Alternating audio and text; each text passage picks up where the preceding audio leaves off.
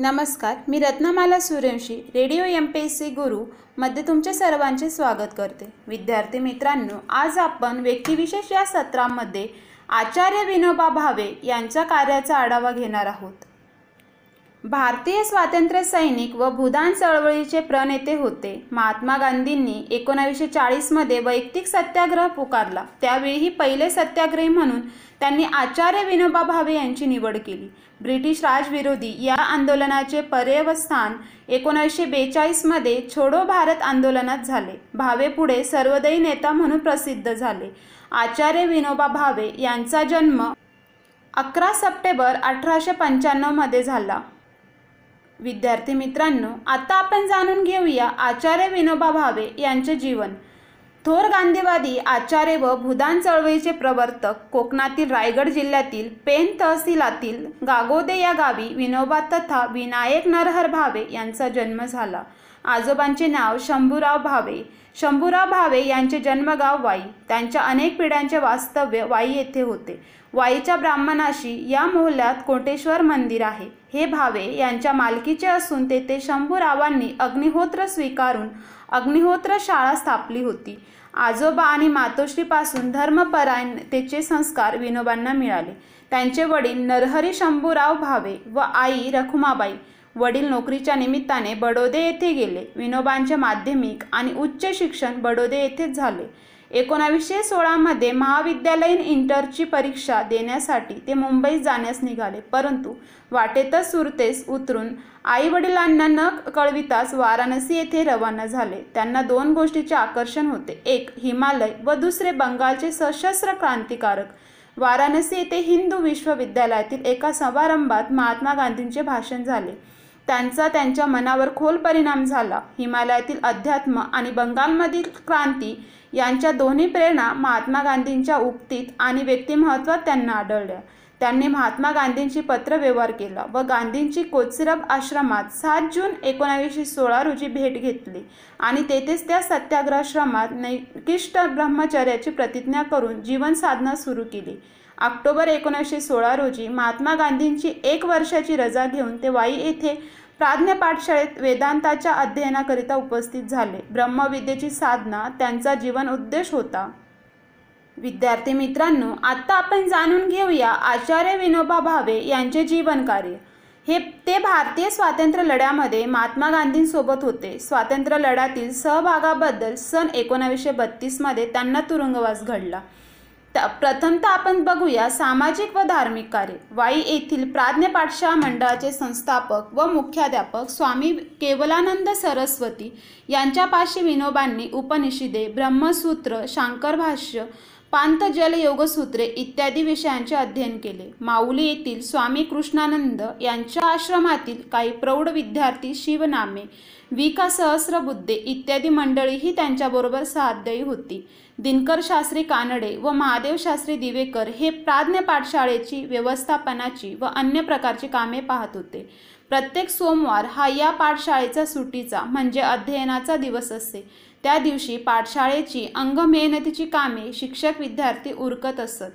आणि प्रज्ञानंद स्वामींच्या समाधी स्थानाच्या सभागृहात विद्यार्थी व शिक्षक यांच्या शास्त्रार्थ चर्चेकरता साप्ताहिक सभा भरत चर्चेचे विषय सामाजिक धार्मिक तात्विक हे असत परंतु त्याचबरोबर प्रचलित राजकारणाची अनेक बाजूंनी मीमांसाही चालत असे दिनकर शास्त्री कानडे हे सेनापती बाबट स्वातंत्र्यवीर सावरकर योगी अरविंद घोष इत्यादी सशस्त्र क्रांतिकारकांच्या मार्गाने चालणाऱ्या एका गुप्त गटाचे सदस्य होते सशस्त्र क्रांतीच्या तत्त्वज्ञानाचा ते पुरस्कार करीत विनोबांच्या प्रमाणेच त्यांचेही वक्तृत्व अघोम होते अहिंसक क्रांतीची वैचारिक भूमिका विनोबा मोठ्या परिणामकारक रीतीने या साप्ताहिक सभांमध्ये मांडित असत एकोणावीसशे सतरा साली हिवाळ्यात वाई येथे प्लेगची साथ उद्भवली विद्यार्थी मित्रांनो आचार्य विनोबा भावे वाईहून परत अहमदाबादला फेब्रुवारी एकोणावीसशे अठरामध्ये परतले एकोणावीसशे अठरा साली एन्फ्लुएन्झाची साथ देशभर पसरली लक्षावधी लोक त्या साथीला बळी पडले त्यात विनोबांचे वडील मातोश्री आणि सगळ्यात धाकटा भाऊ दत्तात्रय हे आजारी पडले ही गोष्ट महात्मा गांधींना कळल्यावर त्यांनी विनोबांच्या मातोश्रींना सुश्रेष्ठ करता बडोद्यात जाण्यास आग्रह धरला विनोबा तयार नव्हते गांधींनी त्यांचे मन वळवले आई आणि धाकटा भाऊ या रोगाला बळी पडले वडील बरे झाले एकोणावीसशे एकवीस साली गांधींचे भक्त शेठ जमनालाल बजाज यांनी साबरमतीच्या सत्याग्रह आश्रमाची शाखा वर्ध्याला काढली त्या शाखेचे संचालक म्हणून महात्मा गांधींनी विनोबाची रवानगी वर्ध्यास केली आठ एप्रिल एकोणावीसशे एकवीस रोजी विनोबा वर्ध्याला पोहोचले आत्तापर्यंत संबंध आयुष्य एकोणावीसशे एक्कावन्न ते त्र्याहत्तरपर्यंतची भूदान यात्रा सोडल्यास या वर्ध्याच्या आश्रमातच राहून विनोबांनी तपश्चर्या करीत जीवन घालविले हा वर्ध्याचा आश्रम क्रमाने मगनवाडी बजाजवाडी महिला आश्रम सेवाग्राम व पवनार या ठिकाणी फिरत राहिला ही सर्व ठिकाणे वर्ध्याच्या आठ किलोमीटर परिसरातच आहेत दिवसातले सात आठ तास सूत कातणे विणणे आणि शेतकाम यामध्ये त्यांनी घालविले रोज नेमाने शरीरश्रम प्रत्येक माणसाचे करावे असा त्यांचा सिद्धांत होता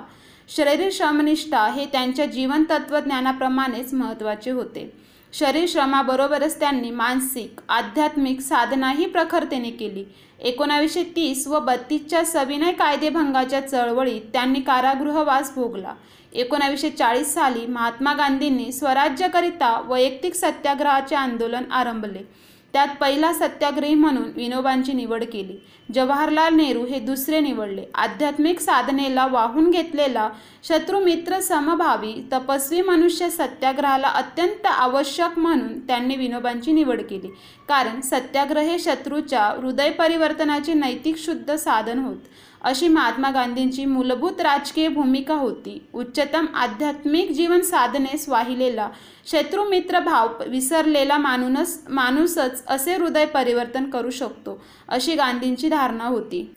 एकोणावीसशे बत्तीस सालच्या सविनय कायदेभंगाच्या सामुदायिक आंदोलनात विनोबांनी भाग घेतला त्यांनी धुळे कारागृहामध्ये शिक्षा भोगली सुप्रसिद्ध गीता प्रवचने या कारागृहातून त्यांनी दिली शंभरापेक्षा अधिक सत्याग्रही कैदी आणि इतर गुन्ह्यांसाठी शिक्षा झालेले कैदी या प्रवचनांच्या रविवारच्या सभेत उपस्थित असत त्यामध्ये शेठ जमनालाल बजाज गुलजारीलाल नंदा अण्णासाहेब दास्ताने साने गुरुजी इत्यादी मंडळी उपस्थित असत विद्यार्थी मित्रांनो पुढे जाऊन आचार्य विनोबा भावे यांनी वैयक्तिक सत्याग्रहानंतर सात मार्च एकोणावीसशे पर्यंत पवनार येथील परधाम आश्रमातच विनोबांनी शारीरिक आणि मानसिक तपश्चर्येत जीवन व्यतीत केले विद्यार्थी मित्रांनो पुढे आपण जाणून घेऊया आचार्य विनोबा यांचे विचार वर्तमानाला बंधन असावे म्हणजे वृत्ती मोकळी राहते सत्य संयम सेवा ही पारमार्थिक जीवनाची त्रिसूत्री आहे आध्यात्मिक व्यवहार म्हणजे स्वाभाविक व्यवहार म्हणजेच शुद्ध व्यवहार हिंदू धर्माचे स्वरूप सहिष्णुता विचार स्वातंत्र्य नीती धर्माविषयी दृढता प्राप्तांची सेवा सत्यांची सेवा द्वेषकर्त्यांची सेवा ही सर्वोत्तम सेवा असत्य शक्ती नाही आपल्या अस्तित्वासाठीही त्याला सत्याचा आश्रय घेणे भाग आहे सत्य संयम सेवा ही पारमार्थिक जीवनाची त्रिसूत्री आहे ईश्वर गुरु आत्मा धर्म आणि संत ही पाच पूजास्थाने आहेत इतिहास म्हणजे अनधिकालापासून कालापासून आत्तापर्यंतचे सर्व जीवन पुराण म्हणजे अनधिकालापासून कालापासून आत्तापर्यंत टिकलेला अनुभवाचा अमर अंश आहे विद्यार्थी मित्रांनो अशा प्रकारे आत्ता आपण आचार्य विनोबा भावे यांचे विचार समजून घेतले आता आपण बघूया आचार्य विनोबा भावे यांची काही पुस्तकं अष्टादशी उपनिषदांचा अभ्यास गीताई गीता प्रवचने गुरुबोधसार जीवनदृष्टी मधुकर लोकनीती साम्यसूत्रे इत्यादी विद्यार्थी मित्रांनो आत्ताच आपण आचार्य विनोबा भावे यांचे काही पुस्तकांची नावं बघितली आता बघूया आपण आचार्य विनोबा भावे यांचे चरित्र ग्रंथ आमचे विनोबा याचे लेखन केले आहे राम शेवाळकर गांधी विनोबा आणि जयप्रकाश यांचे लेखन केले आहे मिलिंद बोकील दर्शन विनोबांचे या चरित्रग्रंथाचे लेखन केले आहे राम शेवाळकर महाराष्ट्राचे शिल्पकार विनोबा भावे या चरित्रग्रंथाचे लेखन केले आहे किसन चोपडे विद्यार्थी मित्रांनो आचार्य विनोबा भावे यांनी भारतीय स्वातंत्र्य लढा आणि भूदान चळवळीमध्ये सहभाग घेतला होता तसेच आचार्य विनोबा भावे यांना भारतरत्न पुरस्कार एकोणावीसशे त्र्याऐंशी साली देण्यात आचार्य विनोबा भावे यांच्यावर महात्मा गांधीजींचा प्रभाव पडला होता विद्यार्थी मित्रांनो आता आपण जाणून घेऊया आचार्य विनोबा भावे यांचा मृत्यू दिनांक पंधरा नोव्हेंबर एकोणावीसशे ब्याऐंशी रोजी सकाळी नऊ वाजून चाळीस मिनिटांनी पवनार येथे परंधाम आश्रमात सतत सात दिवस प्रायोपवदेशन करून भूदान नेते आचार्य विनोबा भावे यांनी वयाच्या सत्याऐंशीव्या वर्षी प्राणत्याग केला त्यांच्या निधनाची वार्ता त्यांनी प्रायोपवेशन सुरू केल्यानंतर केव्हाही अपेक्षित होती पाच नोव्हेंबर रोजी विनोबांना ताप आला त्याचबरोबर हृदयविकारही उद्भवला आणि प्रकृती चिंताजनक झाली उपचार त्वरित सुरू झाले वैद्यकीय महाविद्यालयांच्या रुग्णालयात उपचार करण्याकरता नेण्याचा विचार तज्ज्ञ डॉक्टरांनी विनोबांना सांगितला परंतु त्यांनी परधाम आश्रम सोडण्यास नकार दिला व तेथेच उपचार सुरू झाले मुंबई येथील जसलोक हॉस्पिटलचे तज्ज्ञ डॉक्टर मेहता मुंबईहून आले हळूहळू प्रकृती सुधारेल अशी आशा उत्पन्न झाली ॲलोपॅथीचे उपचारही विनोबांनी स्वीकारले परंतु आठ नोव्हेंबर रोजी रात्री अन्न पाणी औषधे या तिन्ही गोष्टी घेण्यास त्यांनी नकार दिला आचार्यांचे बंधू शिवाजीराव भावे मित्र दादा धर्माधिकारी इत्यादी मंडळींनी व आश्रमस्थ भक्तजनांनी आचार्यांना परोपकारीची काकुळतीस येऊन अन्नपाणी व औषधे घेण्याची विनंती केली ती त्यांनी नाकारली इंदिरा गांधी विनोबाजींना दहा नोव्हेंबर रोजी भेटल्या अन्नपाणी औषधे घेण्याची विनंती त्यांनीही केली प्रायोपवेशनाचा संकल्प करण्याचे कारण आचार्यांनी श्री त्र देश व इतर भक्तांना स्पष्ट करून सांगितले ते म्हणाले आता देह आत्म्याला साथ देत नाही रडखडत जगण्यात अर्थ नाही जरार्जर शरीर टाकणेच ठीक अशा प्रकारे आचार्य विनोबा भावे यांचा मृत्यू पंधरा नोव्हेंबर एकोणीसशे ब्याऐंशी साली झाला विद्यार्थी मित्रांनो अशा प्रकारे आज आपण आचार्य विनोबा भावे यांच्या जीवन कार्याचा आढावा घेतला आत्ता आपण इथेच थांबूया तोपर्यंत तुम्ही ऐकत राहा radio M P S C Guru धन्यवाद नमस्कार विद्यार्थी मित्रांनो radio M P S C गुरुमध्ये मी आर जे प्रिया तुम्हा सर्वांचं मनापासून स्वागत करते विद्यार्थी मित्रांनो आपण व्यक्तिविशेष या सत्रामध्ये काही प्रसिद्ध व्यक्तींविषयी माहिती जाणून घेत असतो यामधलेच एक म्हणजेच दक्षिण आशियातील एक महत्त्वपूर्ण वकील राजकारणी आणि पाकिस्तान या देशाचे संस्थापक म्हणून ज्यांना ओळखलं जातं ते मोहम्मद अली जिना विद्यार्थी मित्रांनो आज आपण मोहम्मद अली जिना यांच्याविषयी सविस्तरपणे माहिती जाणून घेणार आहोत मोहम्मद अली जिना हे अखिल भारतीय मुस्लिम लीग या पक्षाचे नेते होते मोहम्मद अली जिना यांना पाकिस्तानचं जनक देखील म्हटलं जातं मुसलमानातील अल्पसंख्य अशा एका खोजा कुटुंबात कराचीला त्यांचा जन्म झाला उच्च शिक्षण मुंबई आणि इंग्लंडमध्ये झालं त्यांची राहणी ही संपूर्ण पाश्चिमात्य पद्धतीची होती धार्मिक रीतिरिवाजांचे त्यांना वावडे होते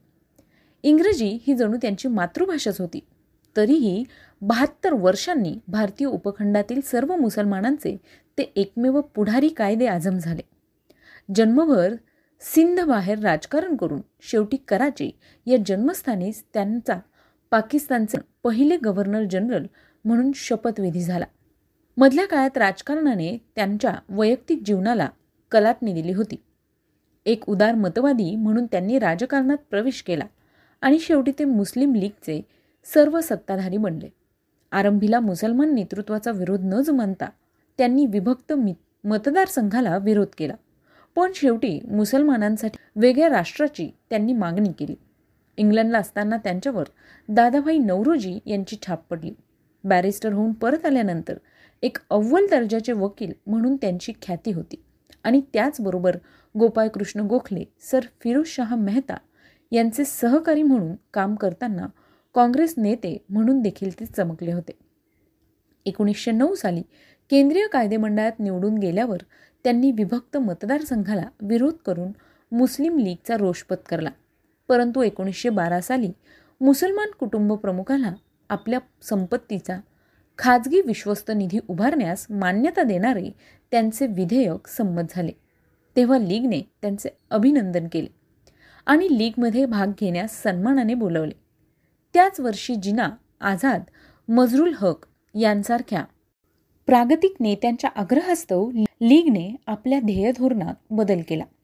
इतर जमातींशी सहकार्य करून क्रमशः राजकीय सुधारणा मिळवणे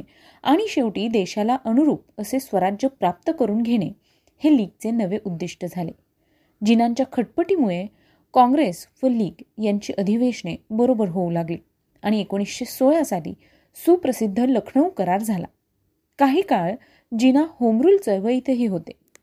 आणि ॲनी बेझंट यांना अटक झाल्यावर त्यांना होमरूल लीगचे अध्यक्षपद देखील देण्यात आलं जिनांचा पिंड नेमस्त राजकारणाचा होता गांधीयुग सुरू झाल्यावर सामूहिक आंदोलनाचे शस्त्र पुढे आले जिनांच्या आयुष्याला इथूनच मग कलाटणी मिळाली एकोणीसशे वीस साली खिलाफत चळवळीला उधाण आले होते प्रथम लीगच्या आणि नंतरच्या काँग्रेस अधिवेशनात असहकार आंदोलनास पाठिंबा देणारे ठराव संमत झाले लीग अधिवेशनातील आपल्या अध्यक्षीय भाषणात जिनांनी स्वतःचे मनोगत व्यक्त न करता प्रतिनिधींना विचारपूर्वक निर्णय घ्या असा सल्ला दिला काँग्रेस अधिवेशनात मात्र त्यांनी आंदोलनाला कडाडून विरोध केला नंतर ते काँग्रेसच्या बाहेर पडले ते कायमचेच एकोणीसशे तेवीस साली मृतप्राय झालेल्या लीगचे जिनांनी पुनरुज्जीवन केले त्यामुळे लखनौ कराराला व खिलाफत चळवळीला विरोध करून नव्या राजकीय सुधारणा राबवणारे मुसलमान पुढारी लीगमध्ये सामील झाले पण थोड्याच महिन्यांनी कायदेमंडळात एकसारखी अडवणूक करून संविधानात्मक पेचप्रसंग उभा करण्याचा कार्यक्रम हाती घेतलेल्या स्वराज्य पक्षाशी सहकार्य करण्याचा निर्णय जिनांच्या कायदेमंडळातील स्वतंत्र पक्षाने घेतला जिना व मोतीलाल नेहरू यांनी मध्यवर्ती कायदेमंडळ गाजवले अनेकदा सरकारचा पराभव झाला मोतीलालांचा राष्ट्रीय मागणीचा ठराव मध्यवर्ती कायदे मंडळात संमत झाला परंतु दोन वर्षांच्या आत जिनांनी आपली भूमिका बदलली स्वराज्य पक्षाशी संबंध तोडून ते सुधारणा राबवण्याची भाषा बोलू लागले पुनरुज्जीवित झालेल्या लीगच्या लागोपाठच्या अधिवेशनात जिनांच्या नेतृत्वाखाली लखनौ करारात एकतर्फी सुधारणा करण्याच्या मागणीसाठी आग्रह धरण्यात आला या करारान्वये काँग्रेसने स्वतंत्र मतदारसंघ आणि मुसलमान जेथे अल्पसंख्य होते त्या प्रांतात प्रमाणापेक्षा अधिक प्रतिनिधित्व मान्य केले होते बदल्यात पंजाब आणि बंगाल प्रांतातील मुसलमानांना लोकवस्तीच्या प्रमाणात म्हणजे पन्नास ते पंचावन्न टक्के प्रतिनिधित्व देण्याऐवजी चाळीस टक्के दिले तरी चालेल असे लीगने कबूल केले होते आता जिनांना आणि लीगला करारातील बाकीची कलमे तशीच ठेवून पंजाब व बंगालमध्ये पन्नास टक्क्यांहून अधिक प्रतिनिधित्व हवे होते करार दुरुस्त करावायचाच असेल तर संयुक्त मतदारसंघ मान्य करा मग इतर मुस्लिम मागण्या काँग्रेस मान्य करू शकेल असे काँग्रेस अध्यक्षांनी आवाहन केले होते या सुमारास नव्या सुधारणा सुचवण्यासाठी ब्रिटिश सरकारने सायमन आयोगाची नेमणूक केली त्यात सर्व गोरे सदस्य असल्यामुळे देशात संतापाची लाट उसळली यावेळी जिनांनी पुन्हा एकवार राष्ट्रीय भूमिका घेतली जिनांनी बोलवलेल्या मुस्लिम नेत्यांच्या परिषदेने विशिष्ट मुस्लिमांच्या मागण्या मान्य केल्या तर संयुक्त मतदारसंघ स्वीकारण्याचं देखील जिनांनी मान्य केलं सायमन आयोगावरील बहिष्काराच्या आव्हानालाही जिनांनी पाठिंबा दिला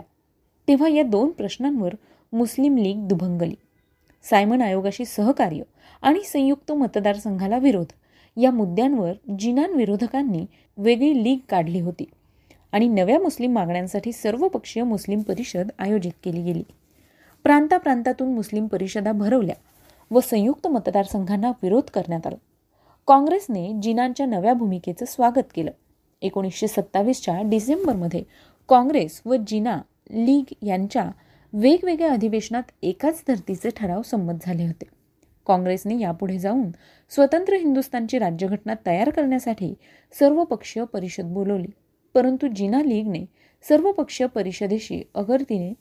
नेमलेल्या नेहरू समितीशी सहकार्य केले नाही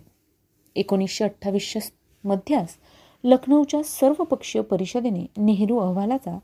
पहिला आराखडा मंजूर केला व मोठी समिती नियुक्त केली परंतु जिनांनी समितीच्या कामकाजात भाग घेतला नाही अखेरीस पक्का आराखडा तयार होऊन तो डिसेंबर एकोणीसशे अठ्ठावीसच्या कलकत्ता येथे भरलेल्या सर्वपक्षीय पक्षीय परिषदेपुढे आल्यावर जिनांनी मुस्लिम अल्पसंख्याक असतील त्या प्रांतातल्या मुसलमानांना केंद्र कायदेमंडळात प्रमाणापेक्षा अधिक प्रतिनिधित्व अत्यंत कमकुवत केंद्र सत्ता केंद्रीय कायदेमंडळात मुसलमानांना तेहतीस टक्के जागा राखीव इत्यादी मागण्या देखील मांडल्या शीख ख्रिस्ती अल्पसंख्याकांनी यास विरोध केला सर्वपक्षीय परिषदेने जिनांची मागणी नाकारली यानंतर चार दिवसांनी दिल्लीला जिना विरोधकांची परिषद भरली यामध्ये विभक्त मतदारसंघासह अनेक मागण्यांचा मसुदा तयार करण्यात आला होता दोन महिन्यांनी जिनांनी अशाच प्रकारच्या चौदा मागण्या मांडल्या यानंतर एकोणीसशे तीस ते एकतीस साली गोलमेज परिषदा भरल्या त्यासाठी जिनांना खास आमंत्रण मिळाले होते मुस्लिम शिष्टमंडळाचे नेतृत्व आगा होते जिनांनी आगा खानांच्या भूमिकेला संपूर्ण पाठिंबा दिला आणि मुस्लिम मागण्या मान्य झाल्याखेरीज मध्यवर्ती सरकारसाठी संघीय संविधान तयार करण्यास विरोध केला परिषदा आटोपल्यावर जिनांनी इंग्लंडमध्ये स्थायिक होण्याचं ठरवलं पण पुढील दोन वर्षात अनेक ज्येष्ठ मुस्लिम नेते निधन पावल्यामुळे उरलेल्यांनी एकत्र येऊन जिनांना मुस्लिम लीगचे नेतृत्व करण्याचे आवाहन केले जिनांनी हे आमंत्रण स्वीकारून लीगची धुरा उचलली आणि त्यानंतर त्यांच्या मृत्यूपर्यंत ते लीगचे सर्वाधिकारी म्हणून टिकून राहिले संघराज्य पद्धतीला विरोध मुस्लिम राजकीय एकजूट आणि प्रत्येक प्रांतिक सरकारात मुसलमानांना योग्य व प्रभावी प्रतिनिधित्व या मुद्द्यांवर त्यांनी एकोणीसशे सदोतीसच्या निवडणुका लढविल्या जिनांच्या चौदा मागण्यांच्या मसुद्याप्रमाणे जेथे मुसलमान अल्पसंख्य असतील त्या प्रांतात त्यांना एक तृतीयांश प्रतिनिधित्व हवे होते संयुक्त प्रांतात एकूण सदुसष्ट मुसलमान जागांपैकी फक्त बावीस जागा जिंकूनही लीगला काँग्रेसने एक तृतीयांश प्रतिनिधित्व देऊ केले होते परंतु मंत्रिमंडळाच्या संयुक्त जबाबदारीचे तत्त्व स्वीकारण्यास लीगने नकार दिल्यामुळे तेथे काँग्रेस लीग संयुक्त मंत्रिमंडळ स्थापन होऊ शकले नाही यानंतर जिनांनी काँग्रेस राज्य म्हणजे हिंदू राज्य अशी प्रक्षोभक घोषणा देऊन काँग्रेस विरुद्ध प्रचाराची राय उठवली काँग्रेस सरकारांनी मुसलमानांवर जुलूम जबरदस्ती चालवल्याचे आरोप एकसारखे सुरू झाले तडजोडीचे प्रयत्न सुरू झाले तेव्हा प्रथम काँग्रेस ही हिंदूंची संघटना आहे आणि लीग हीच मुसलमानांची एकमेव प्रतिनिधित्व करते हे मान्य करा मग बोलणी करू असं जिनांनी उत्तर दिलं एकोणीसशे अडोतीसच्या अखेरीस सिंध मुस्लिम लीगने देशाच्या फाळणीची मागणी केली हिंदुस्थानातील सर्व मुसलमानांसाठी वेगवेगळी राज्य व मुस्लिम संस्थानिकांना सार्वभौमत्व देणारं अनेक पर्याय पुढे आले एकोणीसशे एकोणचाळीस साली दुसरे महायुद्ध सुरू झाल्यावर काँग्रेस मंत्रिमंडळांनी राजीनामे दिले नंतर वरील पर्याय अभ्यासनासाठी लीगने एक समिती नेमली शेवटी मार्च एकोणीसशे चाळीसमध्ये भरलेल्या लाहोरच्या लीग अधिवेशनात द्विराष्ट्राच्या आधारावर फाळणीची मागणी अधिकृतपणे करण्यात आली पुढील वर्षाच्या मद्रास अधिवेशनात जिनांनी स्वतंत्र द्राविडिस्तानच्या मागणीला जाहीर पाठिंबा दिला एकोणीसशे बेचाळीस साली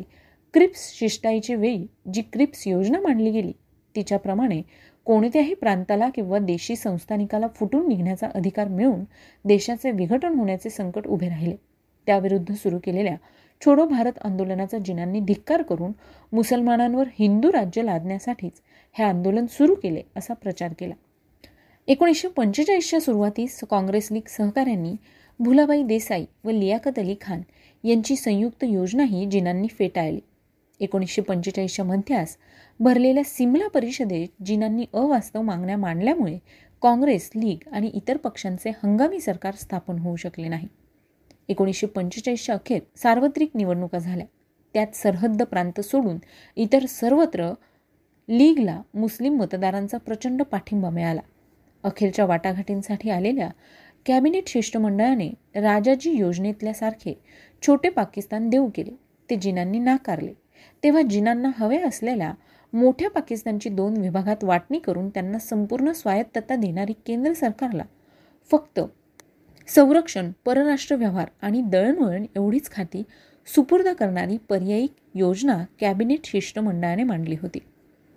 पुढे स्थापन झालेल्या हंगामी सरकारात लीग मंत्र्यांनी राज्यकारभार सुरळीतपणे चालवणे अशक्य करून टाकले आणि त्याचवेळी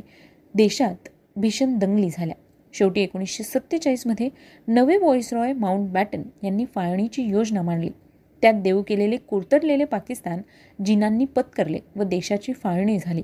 एकोणीसशे शेहेचाळीस साली जिनांची प्रकृती एवढी खालावली होती की आपण फार काय जगणे शक्य नाही हे त्यांना कळून चुकले त्यामुळे कॅबिनेट मिशन योजना राबवून कधी काही मोठे पाकिस्तान निर्माण करण्याचे स्वप्न आपल्याला साकार करता येणार नाही असे त्यांना दिसून आले असावे म्हणून मग त्यांनी पाकिस्तान स्वीकारलं